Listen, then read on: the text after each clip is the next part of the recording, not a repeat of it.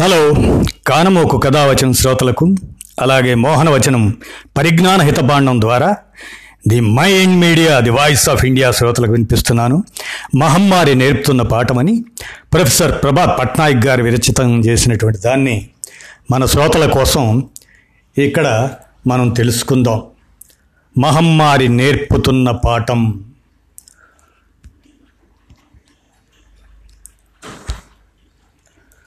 మహమ్మారి నేర్పుతున్న పాఠం.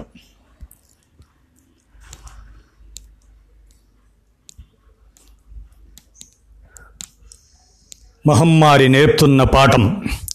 వందేళ్ళ క్రితం ప్రపంచాన్ని అతలాకుతలం చేసిన స్పానిష్ ఫ్లూతో పోల్చితే ఇప్పటి వరకు కరోనా వైరస్ కలిగించిన ప్రభావం తక్కువేనని చెప్పాలి. ప్రపంచవ్యాప్తంగా యాభై కోట్ల మంది ఆనాడు స్పానిష్ ఫ్లూ బారిన పడ్డారు. అప్పుడున్న ప్రపంచ జనాభా దాదాపు నూట ఎనభై ఐదు కోట్లు మాత్రమే. అందులో ఇరవై ఏడు శాతం ప్రజలకు ఆ జబ్బు సోకింది. ఏది? స్పానిష్ ఫ్లూ అన్నమాట. అందులో దాదాపు పది శాతం మంది మరణించారు. కొంతమంది అంచనా ప్రకారం సుమారు కోటి డెబ్భై లక్షల మంది మరణించారు. దాంతో పోల్చితే కరోనా వైరస్ సోకిన వారు ప్రపంచవ్యాప్తంగా నేడు రెండున్నర లక్షల మంది వరకు ఉన్నారు. ఇది ఇరవై ఒకటి మార్చ్ ఇరవై ఇరవై నాటికి వేయబడినటువంటి అంచనా. వ్యాధి సోకిన వారిలో మూడు శాతం మంది మరణించారు.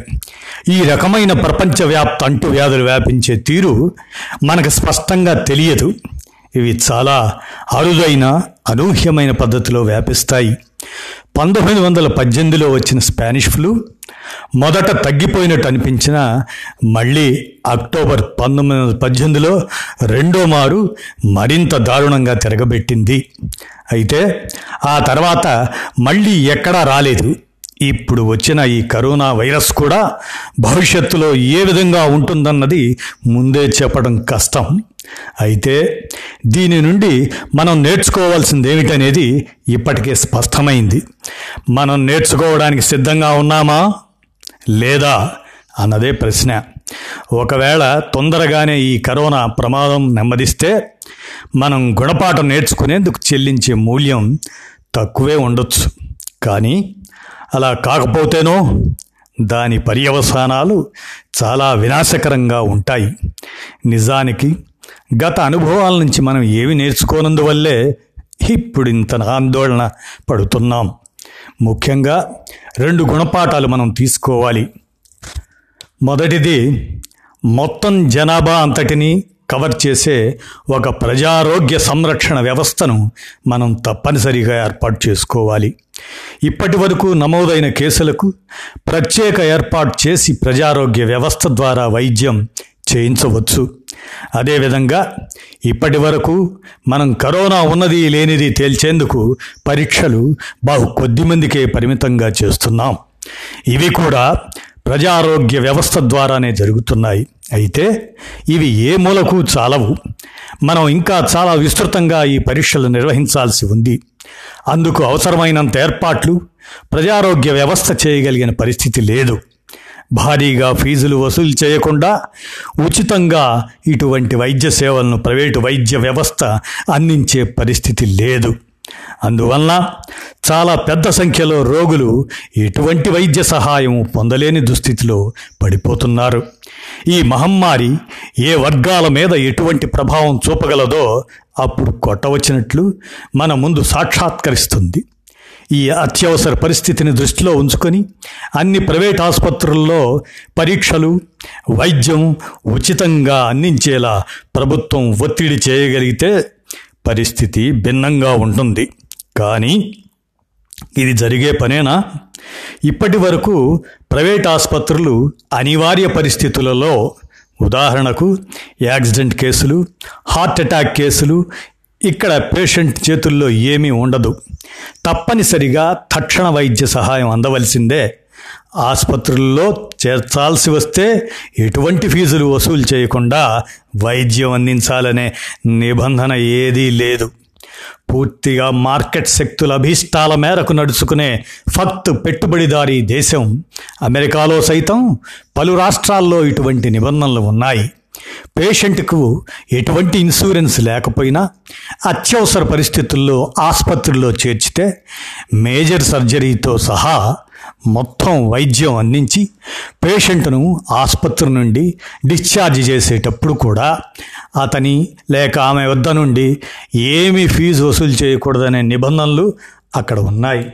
కానీ మన దేశంలో ప్రభుత్వం నుంచి చౌకగా భూమి పొందటంతో పాటు పలు ఇతర రాయితీలను పొందే ప్రైవేట్ కార్పొరేట్ ఆసుపత్రులకు మాత్రం అటువంటి నిబంధనలు ఏవి వర్తించవు.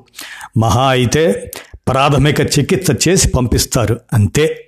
అంటే రోజు రోజుకు మనం ఏ ప్రైవేటు వైద్య వ్యవస్థపైనే భరోసా పెట్టుకొని గడిపేస్తున్నామో ఆ ప్రైవేటు వ్యవస్థ ఇటువంటి మహమ్మారి ప్రమాదం నుండి మనని కాపాడే విషయంలో బొత్తిగా నిరుపయోగం అయిపోయింది.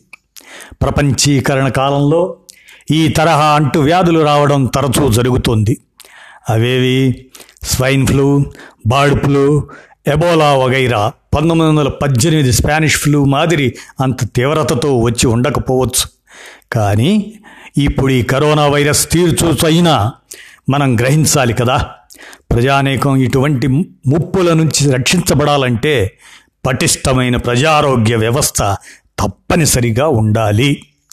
ఇక రెండవది నిత్యవసర వస్తువులను ప్రజలందరికీ అందించగలిగే సార్వత్రిక ప్రజా పంపిణీ వ్యవస్థ ఆవశ్యకతను మనం గుర్తించాలి. కరోనా ప్రమాదం వలన ప్రపంచ ఆర్థిక మాంద్యం ఏ విధంగా పెరుగుతున్నది? చాలామంది ప్రస్తావిస్తున్నారు. ఈ కరోనాకు నిన్నటి వరకు చైనా ప్రధాన కేంద్రంగా ఉంది. ప్రపంచంలో అతి వేగంగా వృద్ధి చెందే ఆర్థిక వ్యవస్థ ఉన్న చైనాలో ఈ కరోనా ప్రభావం వలన ఉత్పత్తి వేగం మందగించింది.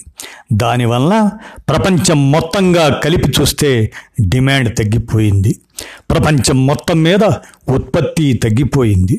దీనికి తోడు విమానయాన రంగం పర్యాటక రంగం హోటల్ పరిశ్రమ వంటివన్నీ దెబ్బతిన్నాయి. మొత్తంగా ఆర్థిక మాంద్యం పెరిగింది. ప్రపంచం మొత్తం మీద కోట్లాది మంది ప్రజలు ఎక్కడికక్కడ తమ ఇళ్ళ వద్దనే రోజుల తరబడి ఉండిపోవలసిన పరిస్థితి ఏర్పడింది. దీనివల్ల నిత్యావసర వస్తువుల కొరత పెరుగుతుంది. ముందు జాగ్రత్త కొద్దీ ఎక్కువ మోతాదులో కొని సరుకులు నిల్వ చేసుకునే తాపత్రయం ప్రజల్లో పెరుగుతుంది. దానికన్నా వ్యాపారులు పెద్ద మొత్తంలో సరుకులను గోడౌన్లలో దాచిపెట్టి ధరలను పెంచి ప్రమాదం మరింత ఎక్కువ చేస్తూ ఉంటారు. మొత్తం మీద వివిధ తరహాల నిత్యవసర సరుకులకు కొరత ఏర్పడే ప్రమాదం దాపురిస్తుంది. కరోనా ప్రమాదం తీవ్రత అంత ఎక్కువగా లేకపోయినా నిత్యవసర సరుకులను దాచిపెట్టే ధోరణి అప్పుడే మన దేశంలో మొదలైపోయింది. ఇది ఇలానే కొనసాగితే శ్రామిక వర్గాల ప్రజలు తీవ్రంగా దెబ్బతింటారు. పేదవారికి ఎటు ప్రజా పంపిణీ వ్యవస్థలో సరుకులు అందుతాయి కదా అని వాదించేవారు ఉండొచ్చు. కానీ వారికి అన్ని నిత్యావసర సరుకులను పంపిణీ చేయడం లేదు. పైగా శ్రామిక వర్గ ప్రజలందరూ ఈ ప్రజా పంపిణీ వ్యవస్థ పరిధిలో లేరు. దారిద్ర రేఖకు దిగువన ఎగువన అని శ్రామిక వర్గ ప్రజలను రెండు తరగతులుగా వర్గీకరించడంతో చాలామందికి ప్రజా పంపిణీ వ్యవస్థ వర్తించడం లేదు. నిత్యవసర వస్తువుల కొరత ఇటు అదనంగా కొని దాచిపెట్టుకోవడం వలన కానీ ఇటు బ్లాక్ మార్కెట్ వలన కానీ శ్రామిక ప్రజలను గట్టిగా దెబ్బతీస్తుంది. అందువల్ల ఒక సమగ్రమైన సార్వత్రిక ప్రజా పంపిణీ వ్యవస్థ తద్వారా అన్ని రకాల నిత్యవసర సరుకులను పంపిణీ చేయటం అత్యంత అవసరం. ఇటువంటి ప్రత్యేక సందర్భాలలో మాత్రమే కాక శాశ్వతంగా ఈ సార్వత్రిక పంపిణీ వ్యవస్థ ఉండాలి. అంటువ్యాధులు తరచుగా సంభవించడం దీని అవసరాన్ని మరింతగా ధృవపరుస్తుంది ప్రస్తుతం మనం ఒక యుద్ధ వాతావరణంలో ఉన్నట్టే లెక్క. యుద్ధం వచ్చిన సమయాల్లో సరుకు కొరత ఏర్పడుతుంది. పైగా కృత్రిమ కొరత సృష్టించి లాభపడాలని చూచే బ్లాక్ మార్కెట్ వ్యాపారులు తయారవుతారు. దీనికి విరుగుడు సార్వత్రిక ప్రజా పంపిణీ వ్యవస్థ. ఒక సమగ్ర ప్రజారోగ్య వ్యవస్థ సార్వత్రిక ప్రజా పంపిణీ వ్యవస్థ దేశానికి ముఖ్యమైనవిగా పరిగణించే సంక్షేమ రాజ్య భావనను పనికిరానిదిగా కొట్టిపడేసి నయా ఉదార విధానాలను ఉదారవాద విధానాలను పాలకులు నెత్తికెత్తుకున్నారు.